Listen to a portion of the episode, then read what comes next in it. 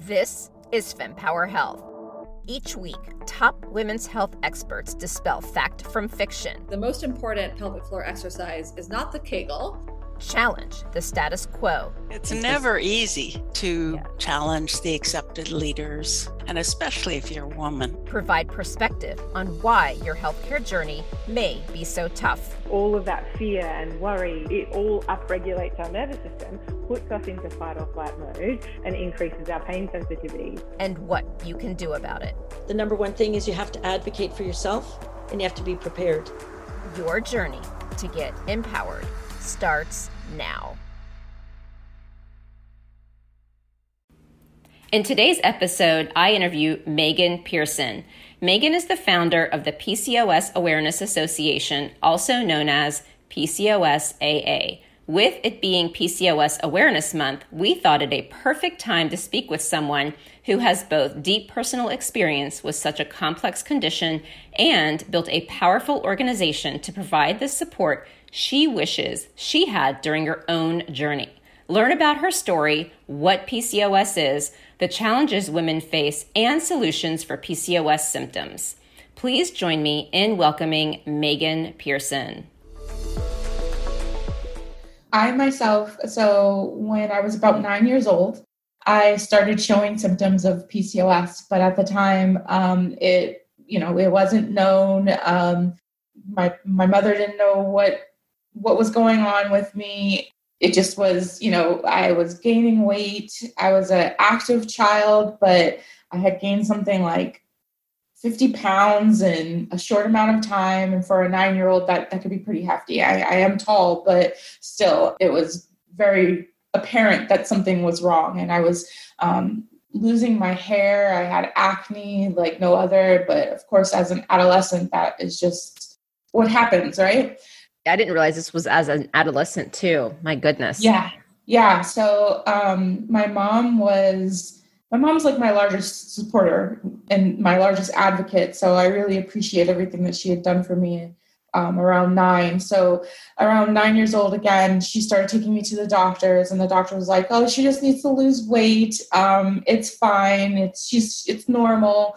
Um, it's normal for for adolescents and preteens to be getting uh, acne. And um, my mom was like, no, she just keeps saying she's not feeling well and things just don't seem right. Um, so it was from doctor to doctor to doctor that I went. um, my mom was chauffeuring me around to each doctor. And so between the ages of nine to about 16, I had seen maybe three to four different doctors. I can't even really remember. I just remember my mom being like, We're going to go see another doctor today.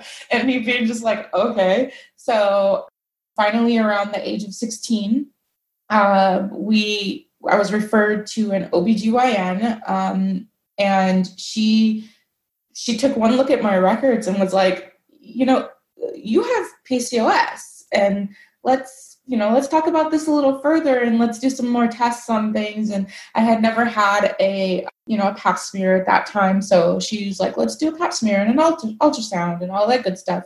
Come to find out that not only was I diagnosed with PCOS, but I was also diagnosed with cervical cancer um, at the age of 16. So it was at that time, it PCOS just really wasn't you know, it wasn't on my mind and it wasn't really on, it, I mean, I can't say it wasn't on my mother's mind because it was, but it was like, let's take care of this cervical cancer first and, and then let's go from there. So, um, you know, I, I had the cancer removed and then around maybe like 2021, I really started like being in a lot of pain in my pelvic area and just not understanding what was going on. I was so exhausted all the time. And I just, like I said, hair hair loss was even more.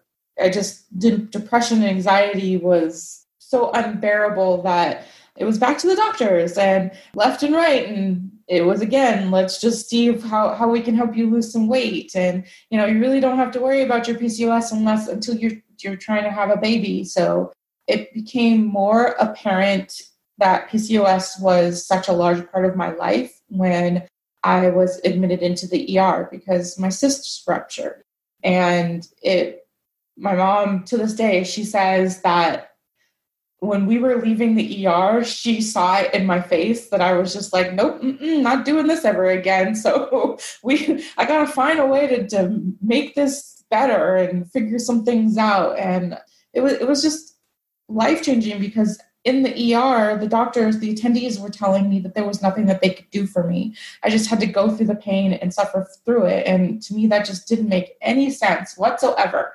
So when I got home, I started like researching PCOS more and I wasn't finding anything that was like substantial to me, as in, to me, it seemed like I can't be the only one. And all my research kind of said, "Oh, you're the odd one out. You know, this is this is no one else deals with this, so um, you're on your own." And I just wasn't finding the resources and the support systems that I needed. So I actually started, um, you know, going through all of this in the hospital. Um, my my family is very close, so my family started asking questions about what was going on with me and how they could help. And really, I started say, realizing that nobody knows what PCOS is. So I, at first I just need to, you know, inform my friends and family on what it is. So I started making like these just handmade bracelets and teal, I had learned that teal was the official color of PCOS. So really these handmade bracelets were so they were so like i'm not crafty so they were they weren't anything special but friends um, so at the time I was living in Seattle, but my family's from Boston, Massachusetts. So I had friend, friends and family in Boston that were asking me to send them bracelets and everything too, because they wanted to help raise awareness. And next thing I knew, um, this is around the like time Facebook started opening up really um, to opening opening your eyes to the worldwide and, and um, connecting people in different countries and whatnot. And uh, I started getting messages from all over the world from girls and women that were like, I, I was told I have PCOS and I, I've never seen a bracelet. I've never seen anybody else start raising awareness. I thought I was alone and can I get a bracelet? So I was literally sending these bracelets all over God's green earth. And um and that that's when it was like really apparent to me that something needs to be done. Like we need support, we need resources, um, we need more information. And that's that's how PCOS Awareness Association was born. It just was out of pure. Um, my mom's friend always tells me how selfless I was in starting PCOS Awareness Association, but really, it's very selfish.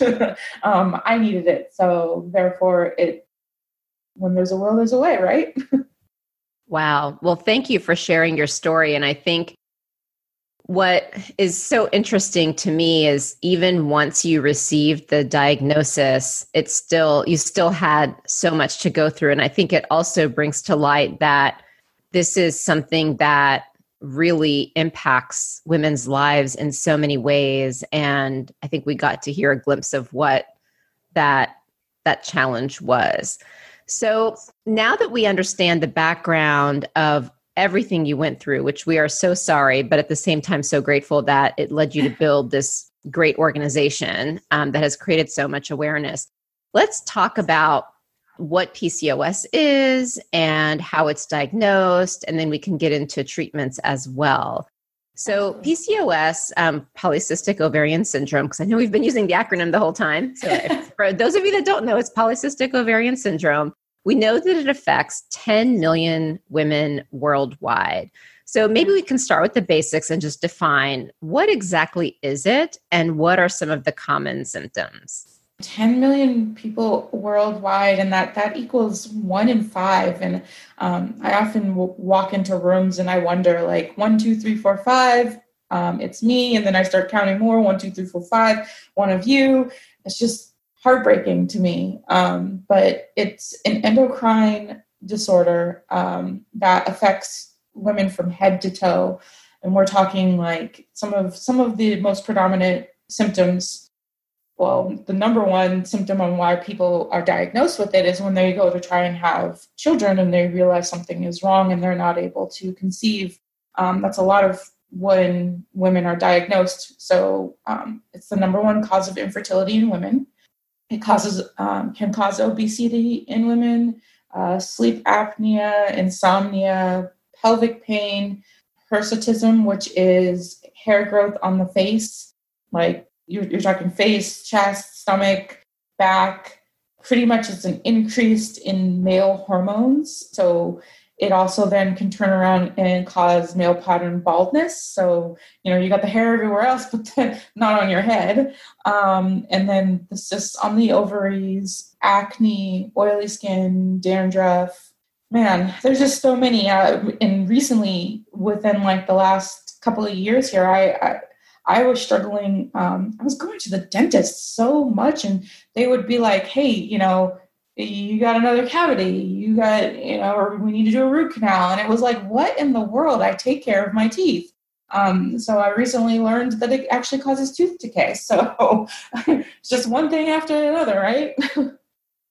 Yeah no i hear you. And it's funny you mentioned by the way i don't want to focus on the teeth because it's way more than this but it is very funny you mentioned this because we wrote a blog around dental hygiene and how because um, I was the same as you. I had cavities all the time, and it was really annoying. My brother, like, never flossed.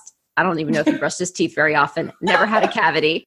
Me, perfect child, had a cavity every single time I went to the dentist. And guess what? I have endometriosis, and I heard it's also linked. So it's it's really interesting. All of these things that we've learned to live with, or just think there's something else wrong with it. There's uh, these root causes that we're just starting to learn about. So I appreciate you sharing that unique piece. Yeah. Um, but, you know, just generally, I think that was really helpful to learn about some of those symptoms. And, you know, again, like you had shared, even when you're diagnosed, you're still, you know, dealing with a lot. So, mm-hmm. you know, you shared in your own experience how it impacted your life. I mean, would you say this is a very similar experience to most of the women? I don't know if you have any like other examples of things you've heard with all your years of supporting these women who've been struggling with PCOS, if you have maybe other examples of how these symptoms impact women's lives. So I think it'll help maybe women feel less shame and maybe feel more empowered that yes there could be an answer for them. Yeah absolutely. So so i have an interesting story that kind of goes along with that uh, that i just learned this past september during our first pcos con. Uh, my mother came to the first pcos con and um, I heard something from her that I had not known. And I was like, You did what? so she was sharing that when I was, before I was diagnosed, um, that a few medical pro- professionals that we had seen had told her that it was in my head, that I was making things up and that I needed mental help. And so she thought in her mind, my, my mother's not a big, like, um, prescription drug type person. So she's more of a holistic, naturopathic type person. So she had this huge book uh, on um, natural ways to heal different things. And she decided that she was going to start giving me a placebo pill and that she was going to tell me that it was the cure to whatever was wrong with me. And um, I laugh now, but I'm pretty sure in the, in the, back then I probably would not have laughed. But um, she said that for like the first week, I my spirits were up, um, and she thought, okay, you know, this is this is working. I'm going to keep telling her that this pill is the cure all for for what's going on in her life. And she said that within two weeks, I did a 160 on that up and up, and it turned into 10 times worse than what it had been before. And at that point, she realized that it was not in my head and that there was actually something wrong and that I needed more help and I needed to see second, third, fourth, fifth opinions. And I think that a lot of women that are going through the diagnosis process, they know something is wrong and they're just not being heard or they their symptoms are looking like because there's so many different symptoms their symptoms can look like something else.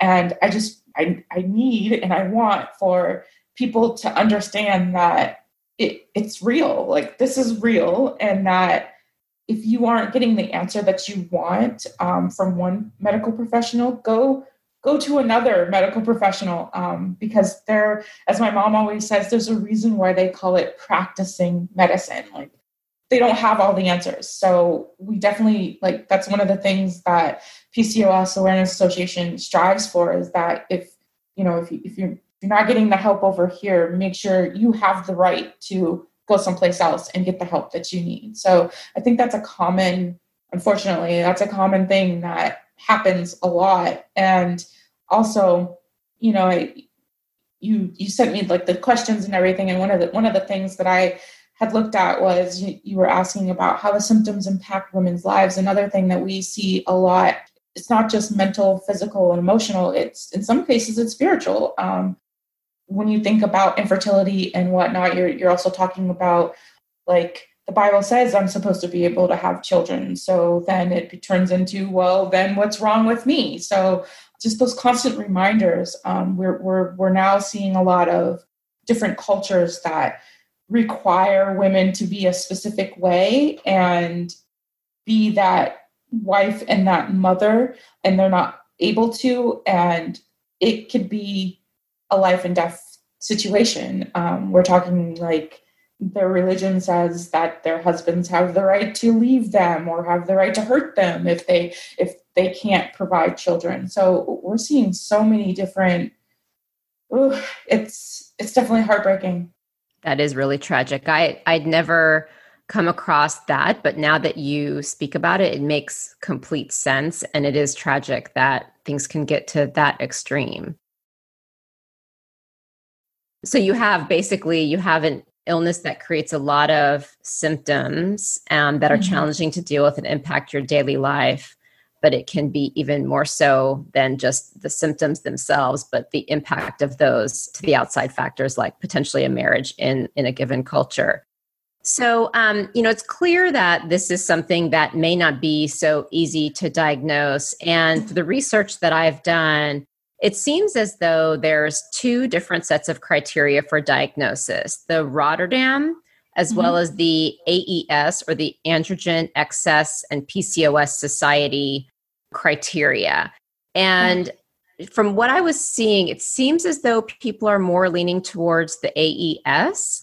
Mm-hmm. Um, but maybe you could shed some light on why there's two different criteria like at a high level what the difference is and and perhaps if if that's one of the things that could be causing confusion well most definitely. Um, and so I, I actually know of three three sets of criteria. So there's the rotterdam which requires all three features as in to be present in one person so anovulation um, hyperandrogenism and cysts on the um, seen on the ultrasound.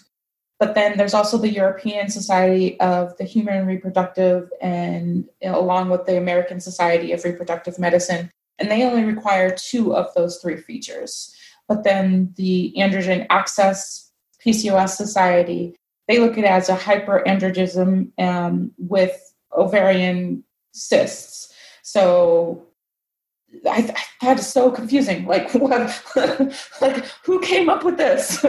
so, I, I, actually, PCOS Awareness Association is a part of the Androgen Excess Society. So, we get to kind of see some ins and outs of how things are done. And the, I think really the largest problem is is that none of these diagnosis criteria have been updated since the early 2000s like we are so far behind it's it's not even funny from what i understand is that the androgen society is looking to update um, make updates to their, their criteria i think that in medical medical guidelines medical books um, like when a, a medical professional is going through school to get their medical degree i believe it's it talks about the rotterdam criteria. But other than that, I don't believe it talks about the Androgen Excess Society. So it's a fight. It's a it's a constant fight, and you're you're absolutely right that having these different criterias it it doesn't help the situation. Um, it doesn't help anybody, but and, and it it needs to be updated most definitely. That's interesting perspective. So would you say and By the way, one of the things I know that we discussed offline is qualifying that um, you're not a doctor, but you clearly mm-hmm. know this space extremely well as a patient and someone running this organization and, and building it. Um, so, just with that qualification, would you say that amongst the medical community, especially the experts in PCOS, is AES the more accepted criteria? Like, you know, if, if I were a woman, you know, and I'm not sure what's going on and I wanted to try to figure it out and I wanted to research criteria. Like, which one should I look at knowing that doctors are trained on one, another one's being updated, they're all old? Like, what would I do? Yeah, that's a different that's a difficult question only because the symptoms of PCOS vary from person to person. So, and I think that's why the Androgen Excess Society is trying to make their qualifications the you know the qualifications because it does not it, it doesn't exclude or it doesn't um, disqualify certain things that could be PCOS. Um, and I think that that's why it's so difficult to diagnose in in, in general is because it's um, you know if you have PCOS and I have PCOS, they could be two very different. They could present themselves in two very different ways. I just hope that we come up with a a criteria that is a cover all for for everybody, but at the same time doesn't over, I guess you say over diagnose people too, because because they like it could it could present itself looking like um, I know one of your questions is going to be about uh, the different types of PCOS and and so thyroid disease um, looks kind of like PCOS. So there's there's just different there's different ways that somebody with PCOS could be researching. And I just hope that at some point we come to an agreement, like whether it's we sit down with the Rotterdam criteria people and we, you know, we come up with an agreement and we make that the specification that goes into medical documentations and and online resources. So that makes sense. Yeah. So, I mean, I guess at the end of the day, this is hard. Now, given um, now i know you did qualify by saying that everyone will present in a different way but mm-hmm. perhaps there's a theme we can pull out from this which is you clearly went through years of mm-hmm. trying to be diagnosed and then ultimately were diagnosed.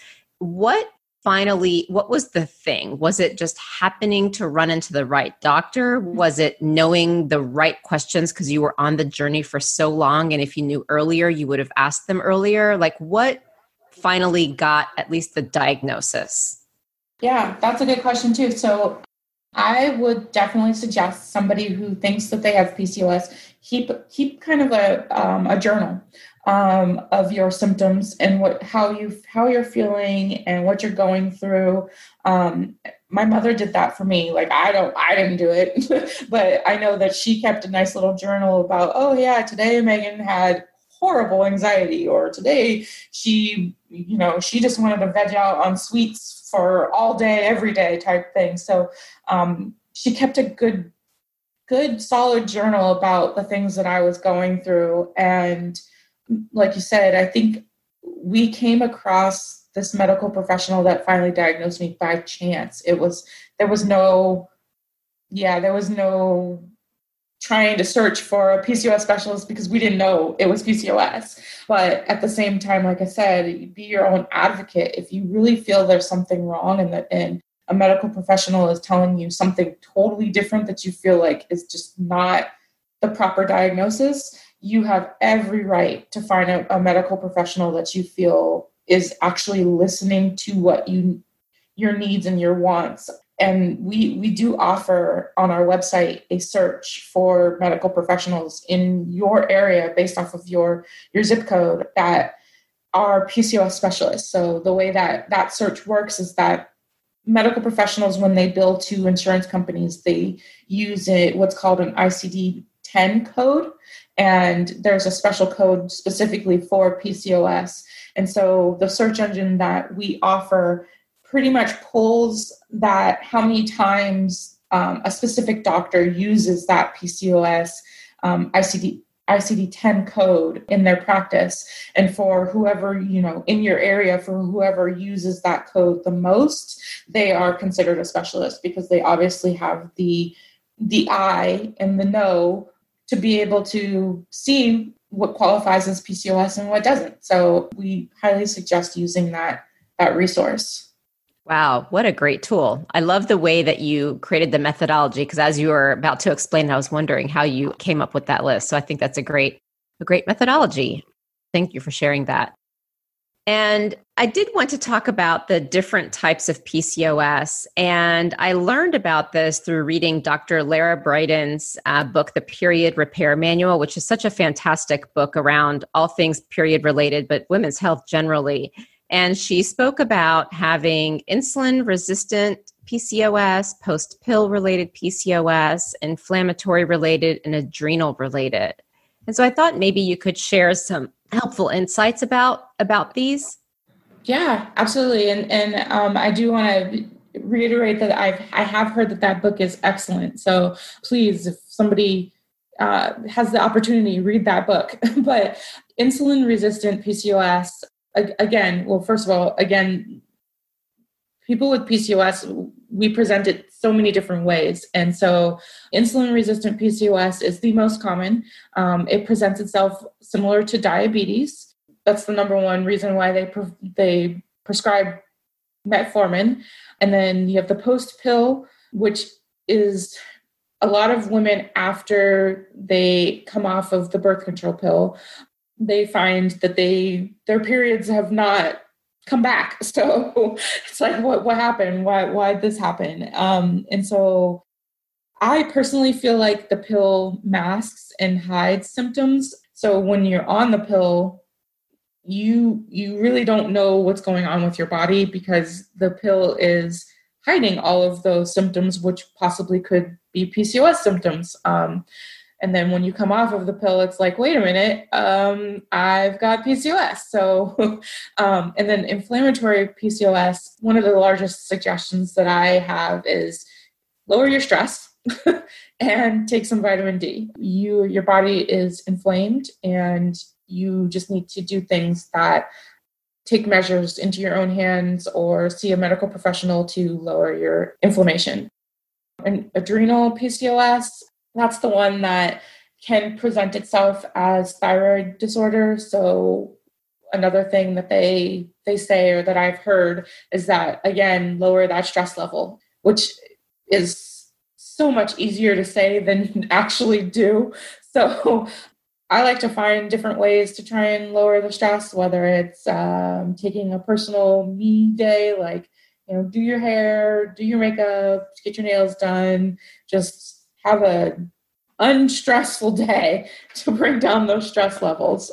But the different types of PCOS, I have not really heard any of different ways to diagnose them. So I if you have Georgie, if you have any sort of suggestions on or insight on the different ways to diagnose these four different types of PCOS, I, I am all ears. Yeah, no, I mean, you know, uh, we can certainly talk offline about that because I think it would be really interesting to look at the process. Uh, yeah. So, for those that don't know, my background is consulting. I do everything process related. It's just how I think. and, you know, it almost just seems like there has to be a methodology. It can't just be like a list of criteria. And I'm not saying mm-hmm. that's all mm-hmm. that the um, the AES is doing, but it just seems like like almost running down like an exclusion criteria right to figure out that this is not this because you've tried this this and this I like um, that. Given, yep. given that it's so hard to diagnose um, and then as a result based on why it's happening here are the ways to treat it would be just my thinking but we can certainly get into detail offline so we have a facebook group as well fempower health and we had posed a question to our private group around what they would want me to ask you and one of the questions was around triggers for PCOS? And this is actually a really interesting question because an illness starts for some reason, right? Or yeah. maybe it's always there and then the symptoms appear because of something. Yep. Um, you may have alluded to it somewhat with uh, respect to talking about things that you can do to prevent or, or mitigate like the inflammatory PCOS, et cetera. Mm-hmm. But have you seen like any research um, or just through your own experience around, are there themes around types of triggers that could either cause it or inflame the PCOS? Yeah, yeah. Actually, um, me personally, so I have a few few things. So when I was nine and I started showing symptoms, again, the stress level, stress was huge for me then, and it was emotional um, stress. My trigger, what they believe my trigger was, I actually found my grandmother deceased and uh, home alone, found her deceased, and I went through, you know, an emotional stress with that. So that was literally like within a few months of me starting to show PCOS symptoms. And so that in talking with so I've I've been again, I've been to many different doctors and whatnot. I've been to therapists also, and therapists my therapist believes that that was my trigger for PCOS. Also, another thing I've I've seen an acupuncturist and in the Chinese medicine, they look at your body as, you know, kind of a happy, sad thing. My acupuncturist saw my body, like the inside of my body, as being sad and dark and kind of gloomy. And she put it as, like, what happens in dark, cold spaces? you know mold starts growing so she she looked at my pcos as kind of like a mold um, growing in, inside my body. And, and that was an interesting way of putting it, but it, it made sense. So um, I've also heard of things like the things that we put into our body. Um, are you eating fast foods all the time? Are you smoking? I've even heard uh, Agent Orange um, from the war. Like, did your grandfather get exposed to Agent Orange, you that may be the cause of your PCOS. So there's there's just so many different things that have not been fully researched um, because there I, I, feel like there really isn't enough. I guess you could say uh, enough people researching PCOS to to enough resources to research research these type of things with PCOS and and uh, that can just open a whole whole nother doors if we found out what actually were the triggers and or the the cause of PCOS. Thank you for sharing that. And I'm really sorry for what you went through and finding your grandmother that I can't even imagine what what that was like.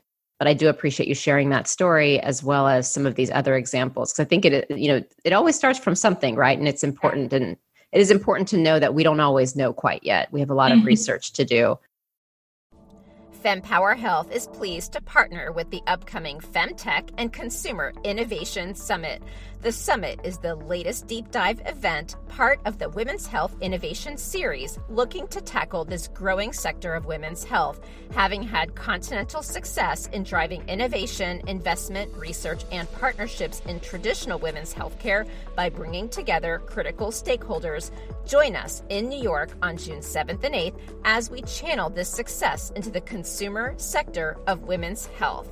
Visit www.femtechconsumerinnovation.com to view the superstar speaker lineup and enter code FEMPOWER15 for 15% off your ticket. Hope to see you there. Now, through even your own personal story, it's clear that PCOS is really complex and, you know, it can impact your weight, your skin, your hair, your fertility, your mental health.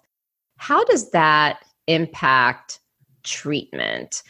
So for example like i'm just thinking you know mental health like i've mm-hmm. heard so much about like very serious mental health concerns that pcos patients present with. I've even seen alerts on like reddit groups of if you're feeling you know suicidal like you need to call 911 or something like that. So it can really really impact the symptoms but you know i'm just wondering how how that impacts the treatment as well. Do you find that doctors may tend to look at one aspect of it and just like for example throw metformin on you?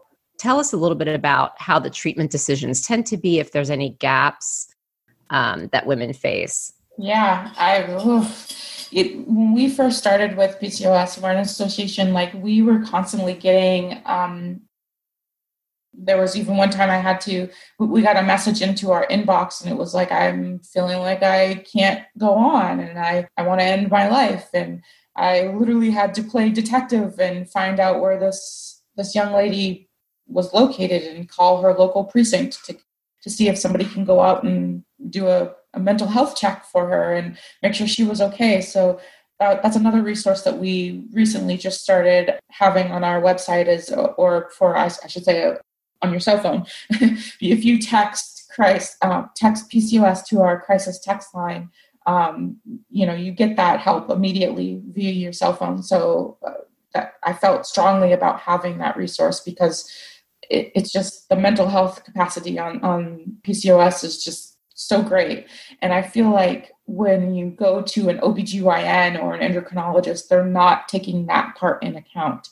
Um, and if they are, like my me myself, I was, you know, given some antidepressants, and but that that's not really getting to again it's not getting to the cause. It's not getting to the, the down to the the figure of what's actually going on. And, and that that mental health piece is so vast. Um, and being overlooked. Mental health, and you know, we we often get just told lose weight and we'll be fine. So the weight aspect, weight is one of the hardest things to, to keep in check when you have PCOS. It's I can smell a you know a bagel from a mile away and gain five pounds. So it, it's just that telling somebody that that they have to lose weight and that's all you need to do to help your PCOS symptoms, that feeds into the mental depression and anxiety right there. Um, it's a vicious circle that we continually go through. So I just believe that finding that mental, I mean, I'm sorry, finding that medical professional that looks at you as a whole is very important. Um, you may not even find just one medical professional to do that. You may have to go to multiple uh, like me myself, I said I, I see an OBGYN and I see a, um, a acupuncturist and I see a therapist. So there's I'm trying to to reach all aspects of my PCOS. That's really important to bring up. I know that I had spoken with one of the clinicians that runs the PCOS clinic out of University of California in San Francisco and you know she was talking about how ideally you need a team and i think you identified who that team is. I'm just curious for those because i hear a lot of people talking about the hair loss and trying to figure out what to do with mm-hmm. that. So would you say that you know i've also heard by the way adding to your team a nutritionist and sometimes people can't afford them but if it's possible those are ideal too but would you say from like a hair loss perspective, do OBGYNs tend to look at that and, and have the training on treating that? Or is it are they more like on the side of like prescribing of things like metformin? You know, that's a really good question because I'm trying to think back. Like, I don't think that my OBGYN ever, we ever discussed hair loss. We, we ex- discussed the hair growth um, and she prescribed me Vaniqa for that. But other than that, I don't think she ever touched on the fact of you know the the male pattern baldness. Now my my hairdresser has, most definitely my hairdresser has, and she's tried to give little ideas, tips and tricks. Don't pull, don't you know, don't pull it back too much. Um, don't use these products, that type of thing. But but really, I haven't come across anybody else that's really trying to help the male pattern baldness of PCOS. Interesting. And here I thought it was a silly question, and you'd say, of course they do. Um, so I guess I'm glad I asked the question. And I think, you know, one thing I, I do want to share with the audience, and I think at FemPower Health, we're really trying to shed light on as we interview wonderful people like Megan, is no one is at all saying doctors are bad. I think one of the mm-hmm. things that's coming clear, even in this interview, is there's you know how doctors are trained how guidelines are set what research is done where funding is spent. This is mm-hmm. so unbelievably complex. Then you think about it like if a doctor who's 60 went through training and didn't get mm-hmm. retraining they're going to have different knowledge than someone who just got out of med school. But then also doctors are trained on so many things. How are they going to know every little thing about every possible disease? And so I think hopefully what's starting to become clear, even with this hair loss, like you had to go to your hairdresser. So I think as women and probably patients anywhere, because I'm sure that men have to face this with some of their specific illnesses, yeah. even though they do have more clinical trials with men in yeah. it. You know, I think we just have to continue fighting. And that's the message we want to share at FemPower yeah. Health. But there are resources, like, and there's ways, but we just have to remember not to grin and bear it and not to shy away and to just keep fighting and finding the right resources. Um, so thanks for sharing these. As far as treatments, so there's common treatments I hear about for PCOS and wanted to get your thoughts on them. So high level, the pill, going on a diet, the main ones I hear people talking about are keto, cutting out sugar, minimizing carbs, and then there's metformin and then myoinositol. So I thought we could break these down and maybe you can just give a summary and then if there's any other treatments that you wanted to to share and, and the rationale for them, that would be great. For the pill, I hear mixed reviews, and I think you mm-hmm. had mentioned this up front, which is the pill masks symptoms. Mm-hmm. So many dis- doctors will prescribe it, but yet when you look at like Dr. Lara Briden's book and a lot of other naturopaths, there's major concern that the pill simply masks one's symptoms. And yet, I think when you and I first spoke, we talked a lot about how young women, when they seem to be presenting with not just PCOS symptoms, but other illnesses as well, it's here's the pill, mm-hmm. come see me when you want to have a kid. You know, we could probably do a whole podcast on just the pill, but since we don't have the whole podcast just for this topic, maybe at a high level, like what are your I guess, reactions that about what people should be aware of when it comes to the pill and PCOS? Yeah. Um, first, I want to, you know, again, like you said, it's not that anything's bad. We're, it just what works for some may not work for all, or vice versa. Um, the pill. I was on the pill for a long time after after I was diagnosed with PCOS. They put me on the pill to help regulate some things and keep keep my levels in order and whatnot. Um, when I came off of the pill is when like everything started happening. That was like what 2021, someplace around there. I was admitted to the ER, just everything just started falling apart because those symptoms were masked. And and by that time it was probably like, oh damn broke, let's just have this all happen right now. so the pill I feel like does mask symptoms, but on top of that, there are so many types of pills. I think I last I checked, I, I, believe there was like 90 different types of birth control pills. So what I always like to say is if one pill's not working for you and you you know you feel like you need to be on the pill, try another one. Have your doctor find that right pill for you. And I believe there's a new service think it's called Nurx, Nurx.com or something, something like that. But they help you walk through that process of deciding which pill is right for you. What do you need this pill for? And I, I like that idea because again, what works for me may not work for you, and what works for you may not work for me. So having that that direct access to what this pill is going to really do for me helps out a lot. As for diets, I actually just did a podcast with with a doctor and he he's like the big doctor for keto so keep a lookout for that but he just put it into perspective because for me quick fad diets which keto is not keto is a life changing diet um, but these quick fad diets don't work for me in particular. Um, i end up gaining the weight back times 10 so that just that doesn't work but if you find a diet that works for you I'm not going to discredit what works for you. And again, it's just what works for you. And, and then when you talk about metformin versus a vitamin, I, I, I, would say go for the vitamin. Uh, metformin causes me the biggest grief ever. I've never in my life felt so sick. My, my dad, metformin is actually a, a pill for diabetes, and my dad is pre diabetic, and they put him on metformin. And I remember the day that that like a week later he was like how do you do this? Because i don't know whether i need to be you know sitting in front of a toilet or sitting on a toilet. Like i just don't understand. And, and i told him yep welcome to my world. So my metformin just works for some again and works doesn't work for others. Um, some vitamins. Um, there, there's goods and bads about vitamins too. Again you just have to find that that combination that works for you and and it that means trying everything and figuring out what works and you can take inositol and metformin together there's no um, there's nothing out there that says that you can't take them at the same time um, because they have different benefits. Again, metformin was made for diabetes. Um, it reduces your insulin levels.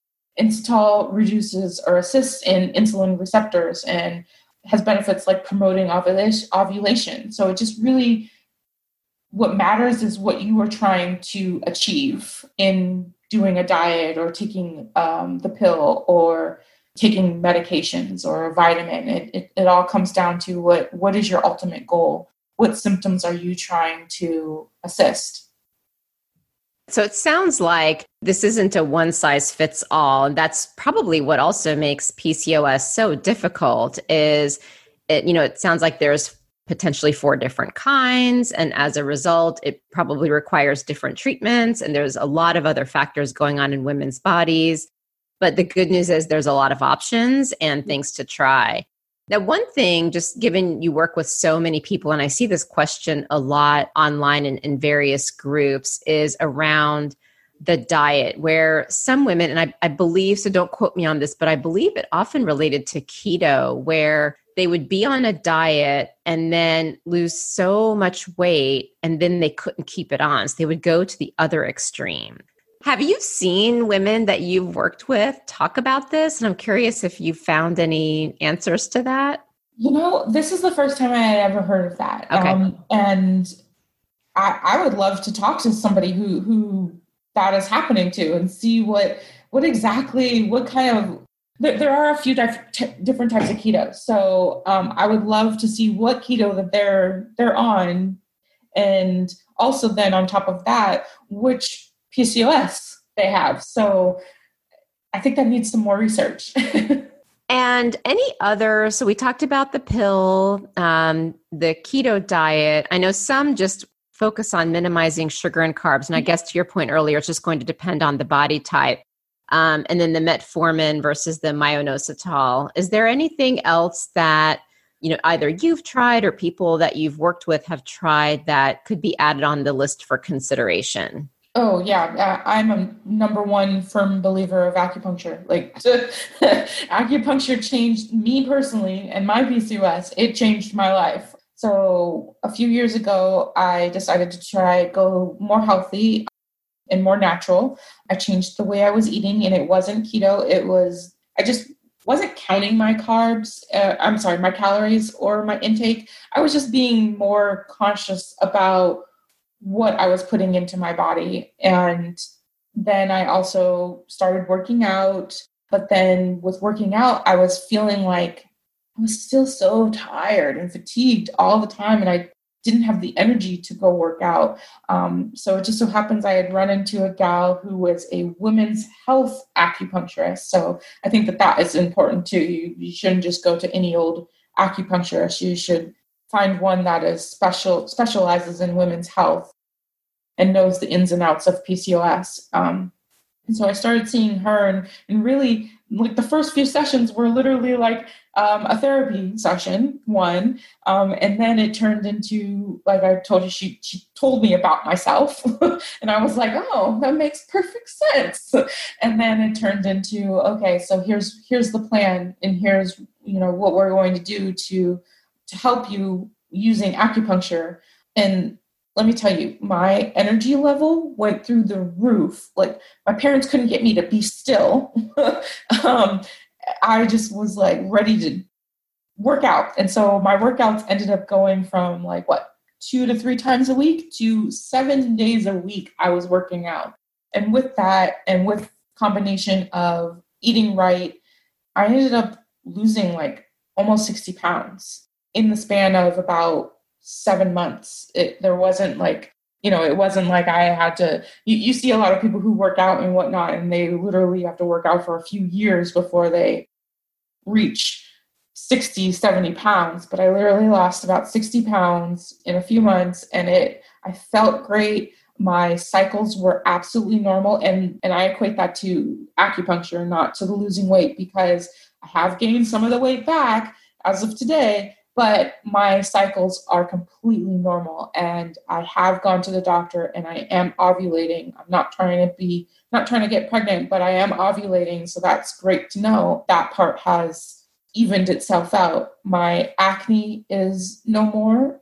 My I don't get the cyst pain anymore. I don't have sleep apnea anymore. And then on top of that, I haven't seen my my hair loss is not as much, but I have not seen hair regrowth. So it's just leveled and evened itself out since then. I I'm such a firm believer on acupuncture. Wow, that's great perspective. And we actually interviewed Dr. Mark Sklar out of San Diego, and he is a doctor of uh, acupuncture and Chinese medicine. Mm-hmm. And he talks a lot about how this can help. So, for anyone who's interested in further details from a medical perspective, it's a, it's a really great podcast. Uh, so thanks for sharing that. I think it's it's helpful to know. And what I love is that you have such a personal story with so many examples of challenges and successes. I think this is going to be so so helpful for women. So you know, I know we kind of talked about this, but I think it would still be helpful if we wanted to just summarize like your greatest concerns about PCOS slash, you know, available resources.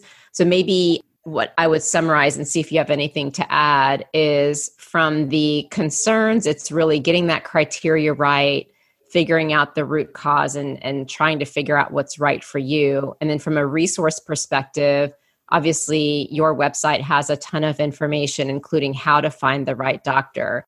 I'm just curious if you have anything to add to that.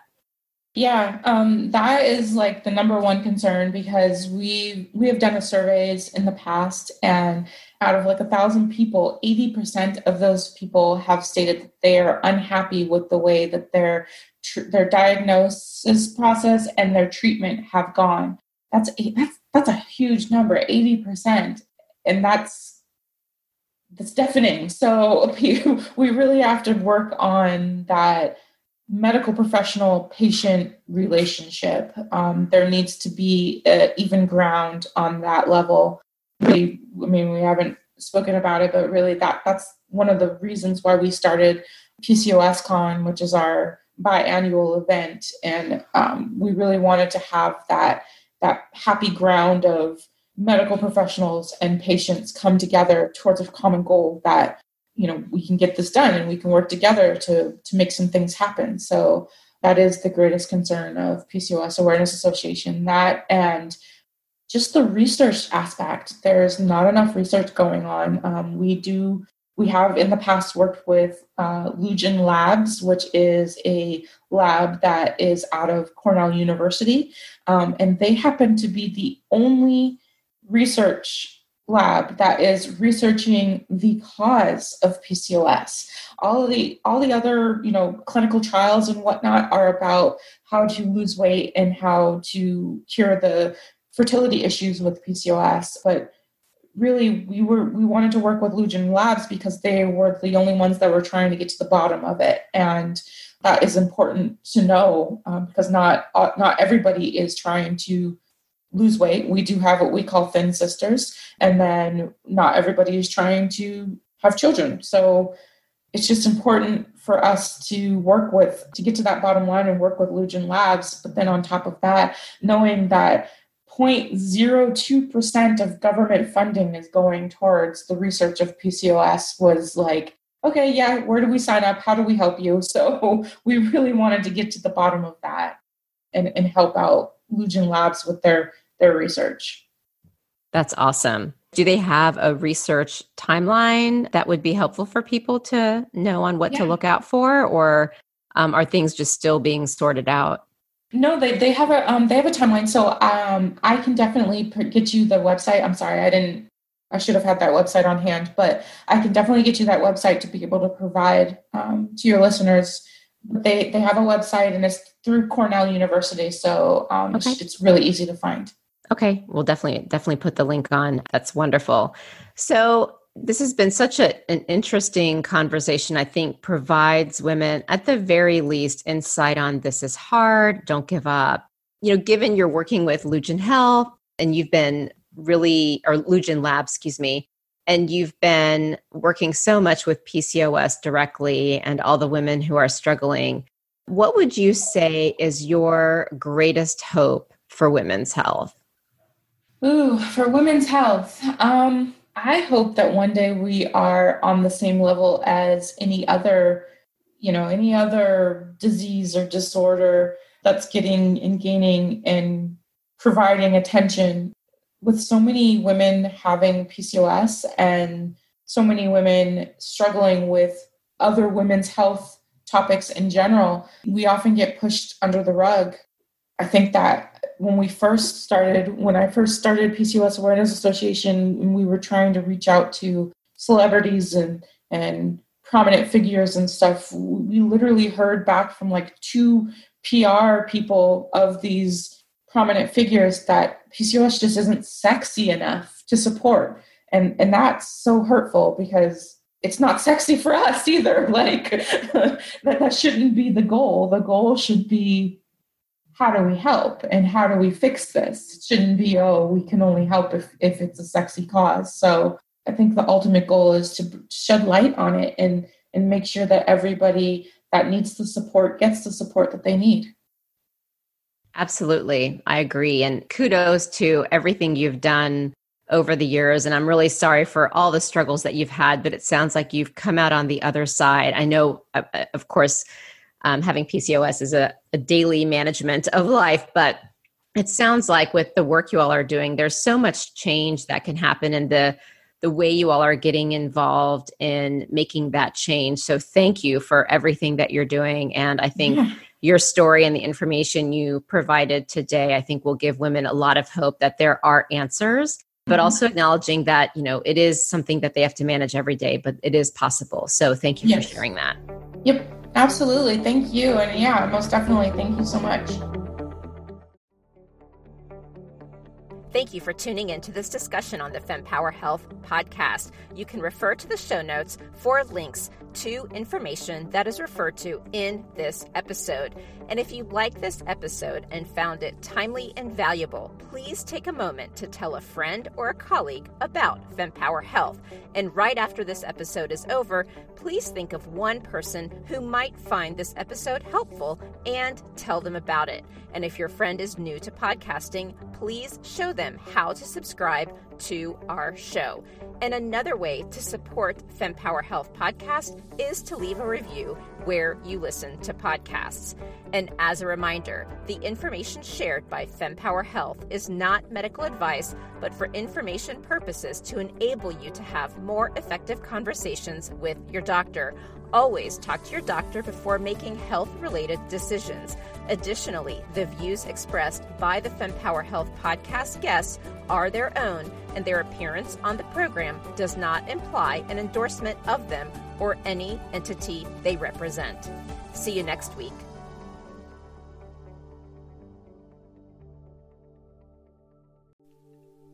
And that wraps up another empowering session here at the FemPower Health Podcast. Now, before you dash off, I've got a quick, exciting invitation for you. Please join our vibrant community by subscribing to our weekly newsletter because it's really your frontline update on groundbreaking women's health research, the latest health enhancing products, fun quizzes to boost your health IQ, and unique discoveries that you won't want to miss. All of this delivered straight to your inbox, cutting through the noise of social media algorithms. Love today's insights? Show your support by rating and reviewing our podcast. Your feedback is more than just a pat on our backs here at FemPower Health. It lights the way for others seeking guidance and community in their health journey, amplifying the voices that need to be heard. And for a deeper dive into today's topics, check out the show notes and explore our website at fempower health.com. Our site is a treasure trove of knowledge, neatly categorized by topics of interest and life ensuring you find exactly what you need to empower your health journey. And your voice matters to us deeply. Whether you have a question, a story to share, or feedback on our episodes, reach out directly at info at fempower-health.com, drop us a message on social media, or hit reply on any newsletter. Your insights inspire our conversations. And a quick note the knowledge we share is here to embolden you in discussions with your healthcare provider. It's not medical advice. Always consult with your doctor for health decisions, and remember the diverse perspectives of our guests reflect their individual journeys, and it's not an endorsement by FemPower Health. Here's to empowering your health journey one episode at a time, and I'll see you on the next FemPower Health podcast episode.